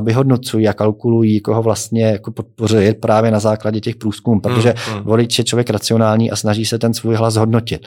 Jo? A vlastně ono jako cítíte, že volit vlastně kandidáta, i když se vám strašně líbí, zaujal vás, ale, ale vidíte z těch průzkumů a dlouhodobě vám to média servirují tak, že ten kandidát nemá šanci, tak, se, tak stejně vás to může vést tomu, že se přikloníte ke kandidátovi, kterému vlastně ta média, respektive průzkumy, ta, ta šance, tu šanci dávají. Takže to je strašně jako ošemetné a pak se to vlastně celá ta vlastně kampaň a ta, i, ta, i, ta, i ta mediální kampaň vlastně zužuje jenom na ten výběr těch kandidátů, kteří mají opravdu jako tu, dle těch průzkumů hmm, šanci hmm, dostat se hmm. do druhého kola. My se tomuhle ještě budeme věnovat, nicméně teď mě uh, napadlo, co říkáte vlastně na účast, volební účast v prvním kole, která byla v podstatě rekordní. Ono i, i vlastně u těch předchozích dvou, teďka bylo 68%, hmm. Ale u těch předchozích dvou prezidentských volbách ta účast byla vysoká, vlastně pár procent nižší, než, než, než, než byla nyní. Uh, je tam jako zajímavá jedna věc. Jo. Pokud jako máme dělení v politologii na volby prvního nebo druhého řádu, ty první volby prvního řádu se vlastně vyznačují tím, že jsou nějakým způsobem důležité, že eh, ať už volební účastí, anebo, na, nebo tím, že vlastně volíme někoho někam, který, kde, kde to jeho rozhodnutí může mít velký dopad jo, na, na životy lidí. Jako se třeba volby do poslanecké sněmovny. Můžeme jednoznačně označit za volby prvního řádu, protože na základě voleb do poslanecké sněmovny vzniká vláda a ta nám vládne, rozhoduje o našich životech. Na druhou stranu třeba volby druhého řádu, třeba krajská zastupitelstva, která lidi příliš netáhnou, eh, tak, tak zase eh, ten kraj je pro ty lidi takový jako různý, jak, jako, jako vzdálený, je mezi tou Prahou a mezi tou jejich obcí, hmm. vlastně pořádně neví, nevědí, co vlastně ty kraje dělají. Hmm. Přitom mají velkou roli a spravují, spravují krajské silnice, krajské nemocnice a podobně, ale ono se to tolik, třeba až tolik neví a, ta, a proto i ta volební účast do krajských zastupitelství je, je, nízká, je, je, je velmi malá ve srovnání s jinými. Takže tím můžeme označit za volby druhého řádu. No ale když se jako zamyslíme u těch voleb prezidenta, tak prezident žijeme v parlamentním systému vlády, jo, souča- je sice součástí exekutivy, ale ta jeho, ta jeho role je spíše ceremoniální, spíše reprezentativní a spíše jmenovací. Jo, a přitom uh, dosahuje volební účasti, která je jako, která, řekněme, dosahuje i v, i v ostatních zemích, kde ale mají prezidentský systém. Jo? Takže uh-huh, jako, kdyby, jako kdybychom volili prezidenta v prezidentském systému, protože ta účast je opravdu, opravdu vysoká. Uh, jako otázka, čím to je. Jo? Jestli opravdu ten většinový volební systém uh, se nám jako líbí jako voličům, to znamená, že volíme ty individuální kandidáty, ty persony, ty osobnosti a ne, ne, ne ty strany, na druhou stranu nám tohle příliš jako neodpoví tu mizernou účast v senátních volbách, hmm. která je velmi nízká, k tomu se ještě můžeme třeba vrátit. To se určitě dostaneme. A takže to, to, jasně to srovnání, protože máme vlastně dva typy, eh, dva, dva, nebo respektive dvoje většinové volby v České republice, senát a prezident. Hmm. A, ačkoliv eh, ani senát, ani prezident v tom, řekněme, ústavním systému nehrají klíčovou roli, jako třeba hraje vláda nebo poslanecká sněmovna, tak eh, jsou tam rozdíly, že o prezidentské volby je obrovský zájem, ale o senátní volby je minimální zájem. Hmm. Jo, takže ale může to být tím, další určitě z faktorů je opravdu ten zájem médií o ně. Protože přece jenom eh, je to zajímavé novinářsky, vemte si, prezident sídlí na Pražském hradě, vůbec to, že sídlí na hradě, to je jako taky jako na západě. Pozůstatek panovníků ano, a ano, to taky, to taky na západě úplně jako nenajde, hmm. že by tam prezidenti sídlili na hradech. Takže je to, a je to jako něco, k kterému, k kterému vůbec jako ta osobnost, nebo vůbec ta, ten úřad prezidenta asi jako Češi máme prostě určitý, určitý respekt, určitou sounáležitost, může to zkrátka souviset s tou historií, že jsme měli třeba úctu a respekt těm předchozím prezidentům, ať už to byl třeba Masaryk, jo, mm, takový to, mm. ty, ten, ty, ty otcové zakladatele, anebo třeba ten Václav Havel, jo, zase otec zakladatel jako Nové republiky, takže opravdu, a, a, že nám jako není lhostejné, jo, kdo na tom Pražském hradě jakoby usedne. Takže opravdu, řekněme, jsou náležitost k tomu, kdo třeba i vysí na těch úřadech, že, kdo vysí v těch školách. Jo, takže je to něco, ke tomu se jako voliči třeba rádi jako, při, jako při, připneme, připneme mm, mm. A, a řekněme, že jako je nám to nějakým způsobem blízké. Jo. Ale řekněme z těch jako politologických důvodů, když se vám jako se snažím vysvětlit třeba ty volby prvního druhého řádu, to zkrátka jako nedává moc smysl. Jo? Proč, proč, je, rozumím, no. proč, je, proč je tak vysoká volební účast v prezidentských volbách? Vlastně v parlamentním systému vládnutí. Mm-hmm. Vy jste zmínil pravomoce prezidenta a e, s tím mě teď trošku napadlo. Považujete za znepokojivé, že někteří z kandidátů se vyslovili v tom smyslu, že by v některých případech rozporovali premiérovi návrh na ministra, tak jak jsme tedy zvyklí teď u Miloše Zemana. Nicméně, pokud se nepletu, tak v ústavě tam to tak to není, nebo Ano, se? tam je v ústavě, že vlastně prezident jmenuje. Akorát hmm. tam je trošku jako problém, že vlastně není jako kdy by měl jmenovat, nebo jak by měl hmm. jmenovat, prostě některé věci prostě ústava, když se prostě sepisovala a je to takový ten model, řekněme, americký, francouzský, až ten tuším švýcarský, a teď mě nechytejte za slovo, je prostě brali inspiraci ze všech různých modelů, ty, hmm, co, ty, co tu ústavu psali. Uh, tak uh, zkrátka um, nemysleli úplně na všechno. Jo? Minimálně tam nedávali v některých případech lhuty a podobně, což trošku jako svádí k tomu, že pokud máte, řekněme, aktivistického prezidenta a ten hmm. aktivistický prezident prezident je, nebo nemusí být nutně aktivistický, řekněme aktivní, pojďme, pojďme trošku jako zmírnit, to zmírnit. Řek, no, řekněme třeba aktivního prezidenta nebo proaktivního prezidenta, než, než kterého známe jako třeba z předchozích působení, tak uh, najednou jako, a najednou, a, a stejně tak na druhé straně máte třeba vládu, se kterou on ideologicky nesouzní, nebo má tam třeba i problémy s nějakými osobnostmi, jo, hmm, personami. Jo. Lidsky se třeba znají z předchozích působení a řekněme, a řekne si, že třeba trošku jim udělám na schvál, jo, že jim toho ministra vlastně nejmenu a ukážu vlastně tu sílu. Jo, tak jako um, je to, je to samozřejmě jako těžké interpretovat. Děje se to a může se to dít a očividně pokud se něco s tou ústavou jako nezmění, tak se to samozřejmě bude, bude dál dít, nebo hmm. pokud do toho třeba jako někdo nevstoupí, nevím, kdo by do toho měl vstoupit, protože prezident je poměrně jako suverén v těch, v těch, v těch, v těch pravomocech a vůbec to, že, že eh, odvolat ho jde jenom třeba pro velezradu a podobně. Jo. Takže a to se naštěstí jako jsme se k tomu jako nikdy nedostali a doufám, že se k tomu ani jako nedostaneme. Ale byť, byť třeba v, eh, v Senátu se o tom diskutovalo právě, uh-huh. právě v souvislosti s některými jako těmi, řekněme, kroky Miloše Zemana. Ale tam spíš jako kladu otázku, kam se to jako by vlastně posunulo, že ten prezident jako je takový aktivnější než, než, než ti předchozí. Eh, a řekněme, dovolí si třeba více než, než, hmm. než ti předchozí, co si dovolili. Určitě jako ten faktor přímé prezidentské volby. Vezměme si, že ty pravomoci se v podstatě jako nezměnily u prezidenta, ty zůstaly stejné. Jediné, co se změnilo, že prezidenta už nevolí parlament, ale volí ho, volí ho, volí ho lidé, volí ho volí hmm. občané ve svobodných volbách. Takže ono i tomu prezidentovi on trošku jako vyroste a dává mu to jako by ten mandát na to, nebo jako domělý mandát z jeho strany, že může dělat jako věci, které ti, ti, řekněme, nepřímo volení prezidenti nedělali. Ale měl by si pořád uvědomit, že ty pravomoci prostě zůstaly stejné a i ta jeho, jeho úloha v tom politickém systému zůstala stejná. To znamená spíše podporná, reprezentativní, jmenovací a podobně. Nicméně eh, dalším faktorem může být prostě Miloš Zeman. Miloš Zeman je, je výraznou prostě osobností české politické scény a on, eh, a zvlášť pokud má na druhé straně, řekněme, třeba jako pravicovou vládu a on Miloš Zeman je samozřejmě, on označoval se za, léta se označuje mm. za levicovou politika, polit, politika, tak eh, je to jako něco, co zkrátka jako svádí ho k tomu, že jde třeba do občasných střetů, střetů s tou vládou. Jo, ale na druhou stranu eh, byly tam sice takovéhle situace, ale zase si vezměme, že po zbytek těch dvou volebních období byl relativní klid, jo, byl relativní klid a třeba i co se týče, řekněme, jako dohody nad, nevím, nad zahraniční politikou vlády a podobně, mm.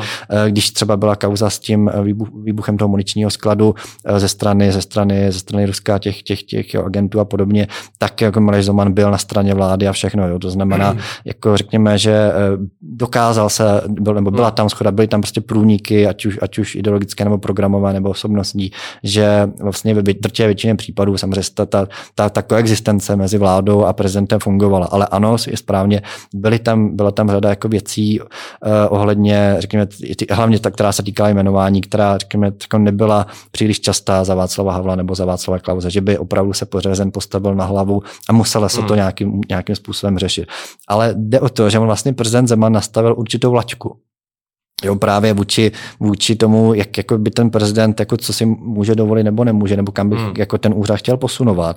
A ta laťka je samozřejmě jako legitimní. Ono, uh, pořád jako se vedou debaty, jestli by nebyl lepší třeba poloprezidentský systém nebo prezidentský systém, právě protože se nám, že se voličům očivně ta přímá volba líbí, protože hmm. je vysoká volební účast.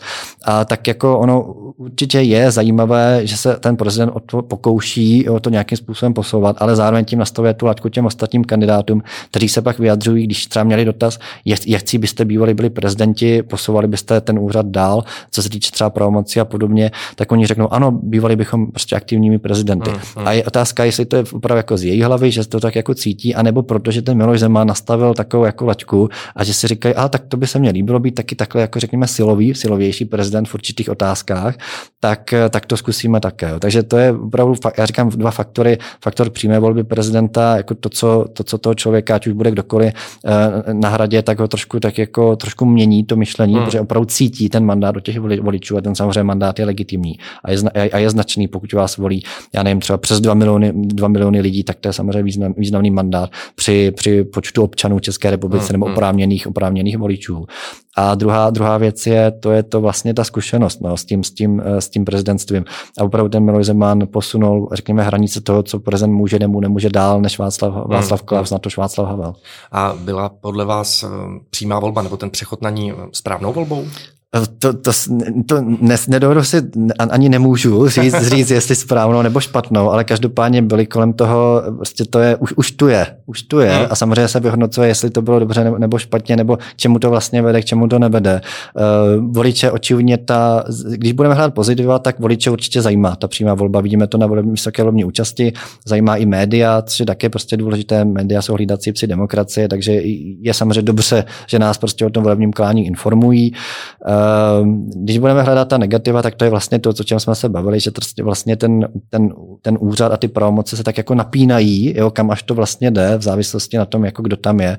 A vlastně jako nejhorší je, že my nemáme ani možnost příliš srovnávat. Jo. Vlastně eh, politologie je, je vědní disciplína, je to komparativní, eh, to znamená, je to srovnávací disciplína, to znamená, ideální by bylo, kdybychom teďka měli Protože můžeme srovnávat mezi přímo volenými prezidenty a nepřímo volenými uh-huh. prezidenty. Jo, ale Eh, ten vzorek jenom jeden přímo volený prezident Miloš Zeman je strašně málo a potřebovali bychom těch přímo volených prezidentů ještě více, abychom mezi nimi jako mohli, mohli porovnávat, jo, kam to vlastně jako vede, nebo kam až ten úřad se dá napínat nebo nedá, nebo jak k tomu kdo přistupuje. Takže je, jenom na základě prezidentství Miloše hmm. Zemana dělat závěry a je strašně, alespoň dle mého řekněme, odborného názoru, jako předčasné. Být spousta kolegů, jako samozřejmě už třeba první měsíce vládnutí Miloše Zemana, už, už to jela, ale opravdu bych říkal, jako, říkám, jako počkejme si ještě třeba dva, tři prezidenty, ať máme prostě možnost mezi nimi srovnávat mezi přímo volenými prezidenty. Hmm. A pak třeba až potom začneme vyhodnocovat, jestli ta přímá volba prezidenta je, je ať už na jedné straně zlo, anebo naopak super hmm. prostě věc, anebo, nebo, nebo, nebo, nebo něco mezi tím. Vy jste zmínil eh, zvýšený zájem médií o prezidentskou, přímou prezidentskou volbu. Eh, považujete přístup některých médií, já u toho chviličku zůstanu, eh, kteří dělili debaty na ty mm-hmm. kandidáty s menšími nebo s menším počtem hlasů a pak naopak na tu super debatu s, větším, s těmi, kteří měli větší šanci na zisk toho mandátu nebo dostat se do druhého kola. Považujete to za férové? Ano, je pravda, tak to že, to, že to, to, že to nebylo férové ve smyslu toho právě dělení, tak ono vlastně nejsou férové. Můžou, vlastně kandidáti můžou namítnout, nebo někteří voliči vlastně férové už nejsou ty průzkumy veřejného mínění, že vlastně oni jsou samozřejmě, eh, na, to jsou tvrdá data, jsou to samozřejmě legitimní data, ale vede to k tomu, že vlastně ten volič pak vybírá mezi, mezi nebo snaží se přiklánět a uvažovat racionálně mezi těmi kandidáty, kteří mají šanci na postup do toho druhého kola. A vlastně tohle se nejenom, ne, nejenom, že se to promítá mezi ty voliče, ale vlastně se to promítlo i mezi ta některá média, kteří právě takto, takovýmto způsobem ty kandidáty selektovali. Na druhou stranu, pokud se nepletu, jak se to týkalo pouze komerčních médií, mm, ano, to, a samozřejmě, ano. Eh, jako, ne, ne, že bych se chtěl nutně zastávat komerčních médií, ale ti kandidáti dopředu věděli, jaký ten, form, jaký ten formát je a dopředu jako si to mohli vyhodnotit, zda stojí za to tam jít nebo se třeba vymezit, říct, že to není, že to není férové, což někteří udělali, někteří to mm, jako mm. i na místě udělali, že třeba Marek Hilšer odešel. Takže to, jako pak to vede k takovým jako zvláštnostem. Ale uh, na druhou stranu, jako ta veřejnoprávní televize, alespoň co jsem sledoval, i, i veřejnoprávní rozhlas, tak ti tohle to jako zvládli, že ty šance tam jako byly vyrovnané, všechno, ale i tak, i kdybychom třeba uh, to analyzovali, tak bychom třeba našli drobné mouchy. Ono opravdu, ty moderátoři to mají strašně těžké to a vůbec ten formát, i ty, i ty, i ty editoři produkční, to opravdu tak jako vychytá, mm. aby mm. jako všichni měli stejný čas, všichni měli stejný prostor. Teď jako jak na sebe reagovat, že jo, nechat něco vyznít nebo nevyznít, protože i vy, i vy jako moderátor uvažujete, tak máte nechat jako možnost reagovat, jako neovlivní to něco, mm. jo, takže to je něco, co, co je strašně jako složité. Takže minimálně ta veřejnoprávní tato asi zvládla tak, jak se od nich očekávalo. Co se týče týče těch soukromých, tam zase uh, musíme jako obhájit v tom, že to jsou komerční televize a že ten formát uh, si můžou stanovit, jaký chtějí, protože to jsou i jejich diváci. Mm. Jako to, že pokud je ti diváci sledují a nevadí jim to, no tak samozřejmě ten formát si nastaví, jaký, jaký budou chtít, to je prostě tak, tak, tak to je nastavené.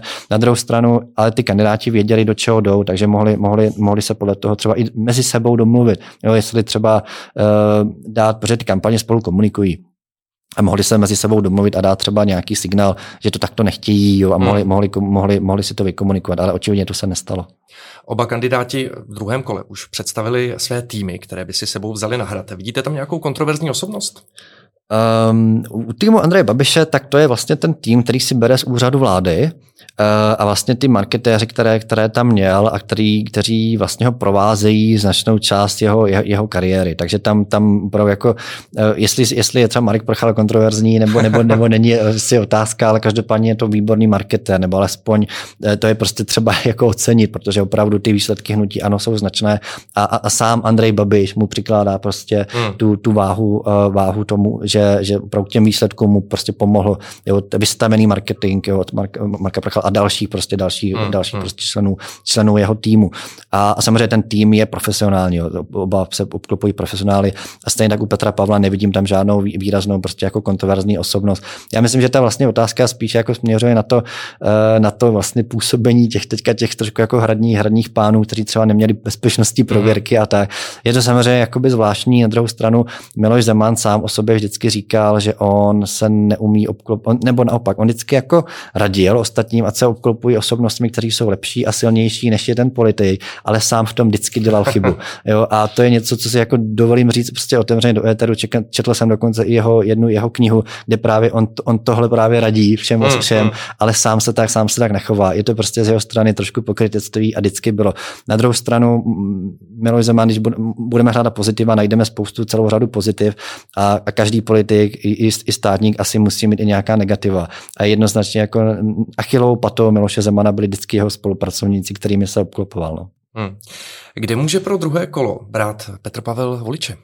Ten jeho potenciál je právě značný, mnohem větší než je, než je Andrej Babiše. To znamená, uh, on důležité je, eh, ale to se týká obou kandidátů, aby vlastně udrželi to, co mají. To znamená, aby ti voliči, kteří je v prvním kole volili, přišli do, do druhého kola. Uh, a tam může být celá řada proměných. Může tam být jako kampaň, ať už bude jakákoliv, která je může ovlivnit, že třeba nepřijdou jo, z obou stran. Uh, další věc, na kterou se velmi zapomíná, tak je počasí, které opravdu volební účastí dokáže, dokáže zahýbat. Pokud bude opravdu třeba ošklivě, tak eh, a volič uvažuje, no, třeba dostávám jako politolog otázky, eh, jaké počasí jako je lepší pro volební účast, jestli třeba teplo nebo, nebo zima. Hmm. Eh, je to spíše, je to spíše jako když je, když je teplej, ne samozřejmě úplně teplo, když jsou lidé u vody, ale spíše jakoby, když je přijatelnější počasí. Protože když je zima, tak ten volič může kalkulovat, že půjdu do té volební místnosti, budu prostě, půjdu prostě přes město, nachladím se, onemocním, budu doma a budu na, budu na nemocenské a budu finančně byt. Jo, na to jsou dokonce dokonce mm, jakoby, mm. jakoby výzkumy. Já samozřejmě nedokážu odhadnout, jak moc velké procento voličů si tohle jako dokáže říct, ale obecně se spíše jako traduje, že taková, řekněme, takové to střední počasí, jo, ani teplo, ani zima, ale spíše jako teplo uh, by volební účastí mohlo nahrát. A teďka vlastně, když si vezmeme, tak ono bylo opravdu pátek, sobota docela jako fajn, fajn počasí, mm. hlavně, hlavně ten pátek. Jo, i ta, i ta sobota nebyla špatná, takže to je něco, co mohlo té volební, volební účasti nahrát. A pak další věc, co, co jakoby mohlo ovlivnit Eh, to vlastně to, to rozhodování pro ty dva kandidáty, tak to je, eh, a zapomíná se na to, tak to je, že vlastně 30, eh, přes 30% voličů jako nešlo, nešlo volit. A to je samozřejmě v pořádku. Jo. Ono uh, zase nemůžeme mít nějakou drasticky vysokou volební účast, protože ono to pak zavání nějakým jako nedemokratickým režimem, protože pak mm. si hmm. jako říkáte, to je až podezřele vysoká volební účast. Jo. Takže ono samozřejmě vždycky musíte očekávat, že z nějaká značná část prostě populace k volbám nepřijde, ať už z různých důvodů, protože zkrátka nechodí, eh, myslí si, že to nemá smysl, nebo tenhle typ volby nepreferují a podobně. Jo. Takže to je, to je, jako, to je, zcela, to je zcela normální, jo. to jenom musím, musím ubezpečit posluchače. Na druhou stranu i, i to, to neznamená, že se alespoň mezi nějakými procenty těch voličů, co nešli, jako nedá teďka zalovit do druhého kola hmm, hmm. a tu volební účast ještě zvýšit. A vlastně viděli jsme to v předchozích prezidentských volbách, že ta volební účast se v druhém kole nepatrně zvýšila. Jo, takže můžeme ten trend očekávat, očekávat zase, ale záleží, jak moc eh, opravdu ti kandidáti dokáží, dokáží ty, ty voliče mobilizovat. Co se týče toho, ať už, ať už ty rozhodnuté, nebo hmm, respektive hmm. rozhodnuté těch, eh, těch, co přišli v prvním kole, anebo ty, co nerozhodnuté, co nepřišli, ale třeba by zvažovali, že by přijdou. A co se týče toho volebního potenciálu, samozřejmě u Petra Pavla je značný, protože hnedka vlastně už, už, ten, už tu sobotu, v průběhu sobota podporovali ty ostatní kandidáti, ty, ty, co, ty, co, ty, co, ty, co neuspěli. Eh, to jsou hlavně kandidáti, řekněme, od středu doprava. U Andreje Babiše eh, tam Uh, otázka, jakým způsobem ještě může růst. Vypadá to, že třeba voliči SPD Jaroslava Bašty a, nebo třeba i, a samozřejmě ti voliči Josefa Středuly, tak ti už ho volili, ti už ho volili prostě v prvním kole. To znamená otázka, jestli tam ještě nějaký jako větší potenciál, ale uh, úplně bych, jako bych Andreje Babiše nezatracoval to v žádném případě. Znovu říkám, že on tam má potenciál vlastně toho outsidera, toho underdoga, to znamená, on jako momentálně teďka nemá co ztratit a domnívám se navíc, že to jeho voličské jádro, což jsou hlavně voliči hnutí ano, seniori je mnohem, řekněme, jako stabilnější, hmm. než jaké měl třeba Petr Pavel v prvním kole. Takže to je něco s tím určitě jako Andrej Babiš může kalkulovat, takže v tomhle jsou ty, tom, tímhle, řekněme, ty síly malinko jako vyrovnává. Ale z hlediska, řekněme, čisté matiky, kdybychom, matematiky, kdybychom chtěli jako přelet, přelít ty hlasy hmm. od těch ostatních kandidátů, tak by to samozřejmě Andrej Babiš, Andrej Babiš prohrál. Eh, další taktika, co může Andrej Babiš jako udělat, a to je samozřejmě upozorňovat na, řekněme, ty jako nešvary Petra Pavla, ať už, ať už prostě budou jakékoliv. Odradit, odradit a, ty voliče. a přesně tak odradit voliče, hmm. aby ho, aby ho šli volit. Ale ale zase ta taktika je samozřejmě zcela legitimní a teďka uh, je vlastně i prostor na to, jo, ukazovat pro, právě a vymezovat se mezi sebou. Jo. Ať, ať Petr Pavlovič, Andrej Babišovi, tak Andrej Babiš vůči Petru mhm. Pavlovi, na což jako nebyl prostor jo, v, tom, v tom prvním kole. A opravdu, opravdu vymezit se a ukázat ty, ty odlišnosti. Takže a budou to dělat oba dva tábory, ať, ať tím, či, tím, či oním způsobem. Hmm. Eh, jak vidíte druhé kolo? Typnete si vítěze? Ne, já rozhodně nechci, nechci. To já, já, já, jsem se i pokoušel v některých médiích, třeba nevím, třeba před pěti lety uh, někde jako zavěštit, když jsem tady na výsledek druhého kola. A já jsem vycházel jak matematicky, tak ideologicky, jsem říkal, jako ten, ten kandidát, jako, že jsem samozřejmě neřeknu to stoprocentně, mm, mm. ale že by, že, by měl, že, by měl, že by měl vyhrát. A on, to, a on, on pak dopadl, byl to ten druhý kandidát, který pak uspěl. Takže já už od té doby nic neříkám a znovu a vždycky říkám, když tenhle dotaz dostanu, že prostě politologie je vědní disciplína, měla by vycházet na základě tvrdých dat. Eh, ano, můžeme dělat určité predikce, prognózy, ale to, jak co dopadne, bych nechával na prostě komentátorech hmm. třeba. Hmm. Hrozí nám eh, po druhém kole něco podobného jako při posledních volbách v USA, že by tedy uh, protikandidát napadl výsledek voleb? Uh, nejenom, že vlastně Donald Trump napadl výsledek voleb, tam bylo strašně zajímavé, my jsme to s kolegou sledovali, kolega je expert na sociální média a to, že, to, že mu zablokují Twitter jo, prezidentovi americkému, to bylo něco úplně tak jako absurdního bici a samozřejmě Donald Trump o to koledoval, ale bylo to absolutně zvláštní, prostě hmm, co, co, co hmm, se dělo. Ale hlavně, co se pak dělo, že vlastně uh, ty výroky výroky Donalda Trumpa podnítili. Ne, ne, ne nutně, že bych řekl, napadněte kongres, to nic takového se samozřejmě nestalo, ale řekněme, ty jeho výroky trochu podnítili ten rozvášněný dav jeho sympatizantům, který tam byl a opravdu napadli kapitol, eh, dostali se až do, do kanceláře Nancy Pelosiové, tehdejší předsedkyně sněmovny reprezentantů a bylo to, zasahovala tam prostě policie, zasahovala hmm, tam vlastně hmm. částečně i ty ozbrojené gardy a bylo to opravdu, když si vezmeme, že pokud máme vnímat Spojené státy americké jako vzor demokracie a, stan, a něco takového se tam stane, jo, tak to bylo jako něco, jak známe z nějakých prostě, já, já nevím, řekněme, z, jako z afrických třeba parlamentů mm, nebo mm, azijských mm, jo, a, a viděli jsme toto ve Spojených státech amerických.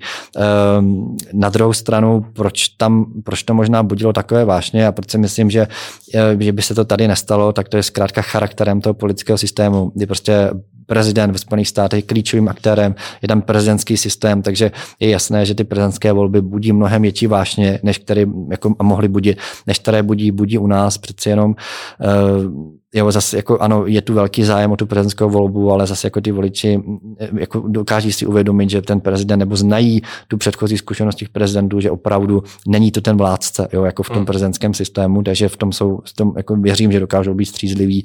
A navíc tady teďka nemáme žádné Eh, že by, že by třeba v tom druhém kole šli nějací dva vyloženě jako těžce kontroverzní, hmm, hmm, kontroverzní kandidáti, to nejsou. Ano, Andrej Babiš je samozřejmě eh, je specifický, ale to je tím, že, ho, že, že je, polarizuje tu společnost, ale to je tím, že na té politické scéně už deset let. Jo, to znamená, a byl v těch vrcholových funkcích, které hmm. zkrátka jako budí, budí ty vášně a tu společnost rozdělují na základě těch, řekněme, kroků, které musíte činit v té funkci. Jo, to znamená, to je určitě jako eh, něco, co je potřeba vzít v potaz a stejně tak jako Andrej Babiš je uh, zkušený, prostě zkušený politik, jo, takže tam se absolutně nic od toho nehrozí. Stejně tak Petr Pavel uh, je to, jako zkuš, je to zkušený prostě, prostě, prostě voják, vojenský, mm, vojenský, vojenský představitel. A oba dva uh, jsou částečně diplomaté, protože v těch svých funkcích museli, museli vyjednávat. Donald Trump byla prostě neřízená střela od začátku prostě do konce, měli s ním problém ho zvládnout, jeho, jeho vlastní spolupracovníci pořád je vyhazoval, jo, to znamená, jako to prezidentství Donald Donalda Trumpa, vůbec, vůbec to, že porazil tehdy Hillary Clintonovou. A tam vlastně, když se zase vrátíme k těm předvolebním hmm. průzkumům, tak uh, tam bylo zajímavé, že ty předvolební průzkumy dlouhodobě ukazovaly v roce 2016 na výsledek Hillary Clintonové. Ale a pak jako se říkalo, a to je velké překvapení, že to vlastně prohrála, jak se to mohlo stát. Ale tam se už zapomnělo eh, podchytit to, že vlastně tam došlo ke změně nálad těsně před těmi volbami, což už ty průzkumy eh, nedokázaly zachytit. A ty poslední průzkumy některé ukazovaly na, na velkou vyrovnanost mm, mezi, mm, mezi, těma, mm. mezi těma dvěma kandidáty. Jo, takže ten průzkum mám opravdu, eh, no a když se vlastně vrátíme, dostali jsme se takým jako oslým můstkem k tomu, na ty průzkumy se opravdu jako dáváme velký pozor, protože nedokážou zachytnout prostě aktuální nálady ve společnosti. Mm.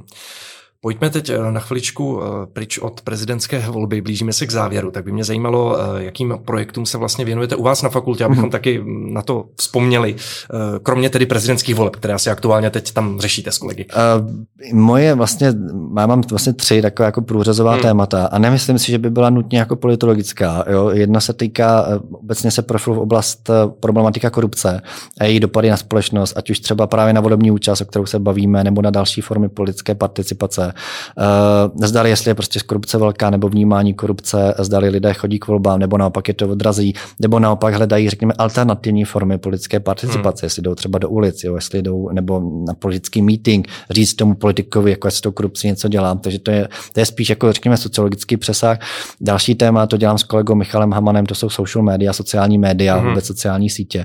To je jako obrovské téma a, a vlastně vidíme ho teďka v tom, v tom politickém marketingu, že vlastně má velkou velkou, velkou, velkou roli hraje. Hmm. Uh, ale tam jsem spíš tak jako sekundární. On je, protože na to potřebujete znalost pokročilých statistických softwarů, kterou právě ovládá můj kolega. Takže tam, ale je to samozřejmě i pro mě zajímavé. Jo, když třeba pak někde, jdu jako politolog to komentovat, tak můžu vlastně jako z toho diskurzu, z těch social, hmm. sociálních médií jako něco komentovat, něco, něco vyvodit, protože uh, ten, ty vlastně kampaně se tomu přizpůsobují a vlastně snaží se být zkratkovité a kde jinde... Ono se říká, že dneska sociální sítě rozhodují volby ano, ano, ano, přesně tak. A vlastně i ten Donald Trump, kterého jsme mm. zmiňovali, se mu ten Twitter zablokovali, ale uh, byl znám svým tweetováním, mm, který vlastně, mm. ale jde o to, že ta politika se vlastně omezovala na ty prostě dvě, dvě věty, na ten, na ten, na ten tweet, že jo, což co prostě bylo jako špatně a ten obsah se pak vytrácel. Na druhou stranu, jako uh, ta společnost jde strašně dopředu, strašně rychle a ta, ta zkratkovitá hesla jsou asi, asi nutná na to, aby, aby se dostala, aby se rychle disemenovala, aby se rychle dostala mezi, mezi, mm. mezi tu společnost. No a třetí téma, kterým se zabývám, a to je právě něco, co jak vlastně jako, jako pasujeme vyloženě na katedru humanitních věd a provozně ekonomickou fakultu, tak to je, to jsou, to je, to je lokální politika, to jsou, to, to jsou komunální témata, eh, to je to, jak fungují obce nebo nefungují. My třeba s kolegou dokážeme rozlišit, zdali se v obci nachází starosta na plný úvazek nebo na částečný úvazek, což je strašně zajímavé, že ministerstvo vnitra nebo jiné ministerstvo, řekněme, nedělá žádný sběr dat, uh-huh. jestli vůbec jako nemají přehled, jo, v jakých obcích jsou nebo, nebo nejsou. Takže získat data na úrovni všech obcí bylo strašně obtížné, ale, ale podařilo se nám to, řekněme, takovou jako skulinkou, uh, protože jsme zjistili, že uh, z, účet, z účetnictví v obcí, že pokud tam máte, pokud máte v zastupitelstvu uh, neuvolně, jenom, jenom neuvolněné zastupitele, tak za ně neplatíte sociální pojištění. Ale pokud už za někoho platíte, tak logicky máte tam uvolněného zastupitele, respektive na plný úvazek. Mm. Takže takovou, řekněme, fintou my, my dokážeme jako identifikovat, jeho zdali v obci máte starostu nebo, nebo jiného zastupitele mm. na plný úvazek. A právě když takovou informaci víte a na vzorku všech obcí, protože vy to vždycky samozřejmě musíte generalizovat, abyste s těmi závěry mohl, mohl pracovat. Nemůžete to dělat, uh, vycházet třeba jenom z jedné obce, musíte mít možnost porovnávat. Tak, ale když tuhle informaci máte, tak můžete pak sepsat několik výzkumů. Jo, zdali ty obce eh, se starosti třeba na plný úvazek jsou prostě efektivnější, jsou schopnější při získávání dotací, právě protože ten starosta na to má čas, hmm. jo, že je prostě zaplacený a podobně. Takže takovýhle výzkumy se chceme jako vydat jo, v dalších řekněme, týdnech, už na něčem děláme, a hlavně, co si myslím, že je důležité jako pro každého věce, aby ty výzkumy jako dokázal převést prostě do praxe. To znamená, my něco zjistíme, něco napíšeme, vypublikujeme to, ale pak je na nás, abychom prostě šli třeba za svazem měst a obcí České republiky nebo za, za těmi příslušnými ministerstvy, jako je vnitra nebo místního rozvoje a řekli jsme, hele, na něco jsme přišli, eh, domníváme se, že třeba, a teď jako vyloženě jako předběhnu, jo, že třeba hmm. Eh, ty starostové na plný úvazek jsou mnohem efektivnější v rámci rozvoje obce a že to té obci prostě pomůže pomůže a bylo by třeba zamyslet, bylo by třeba nutné zamyslet se nad tím, nad nějakým, řekněme, jiným způsobem financování těch obcí. Jo, by třeba v každé obci byl ten starosta na plný úvazek. Jo, teď už samozřejmě jako hodně přehání, hodně jdu dopředu, mm-hmm. ale jenom abych jako těm posluchačům jako vysvětlil, že ten výzkum, eh, když se jako na něco přijde, že by eh, měla být jako i snaha, aby nestál sám o sobě, abychom nepsali prostě do nějakých jako jenom, jenom časopisů nebo, ne, nebo hůř prostě do šuplíků a už se s tím nic nedělo, mm. ale abychom byli schopni ty, ty poznatky jako předat dál. A to, jestli s nimi ta politická scéna, nebo i ti vrcholoví úředníci už budou jako dál pracovat, to už je, to už je samozřejmě jako na nich, to už my nedokážeme jako věci ovlivnit, ale minimálně jako jim ty, ty informace prostě dodat, protože ke kterým se přijde na základě nějakého prostě odborného vědeckého prostě bádání, které má svoji prostě metodiku. Tak to jsou hodně zajímavá témata, o kterých třeba někdy příště si společně popovídáme, protože náš dnešní, dnešní čas vypršel. Dnešním hostem byl politolog z provozně ekonomické fakulty, pan doktor Milan Školník. Já vám mnohokrát děkuji za rozbor aktuálního tématu, kterým ještě podle mě tak týden na něco budeme mm. asi všichni žít. Také samozřejmě děkuji za veškeré informace a třeba se tady opět někdy u dalšího tématu potkáme ve studiu. Díky a na viděnou. Já moc děkuji a budu se těšit. A děkuji samozřejmě i vám posluchačům, že jste s námi byli u dalšího dílu epizody podcastu Plného života České zemědělské univerzity.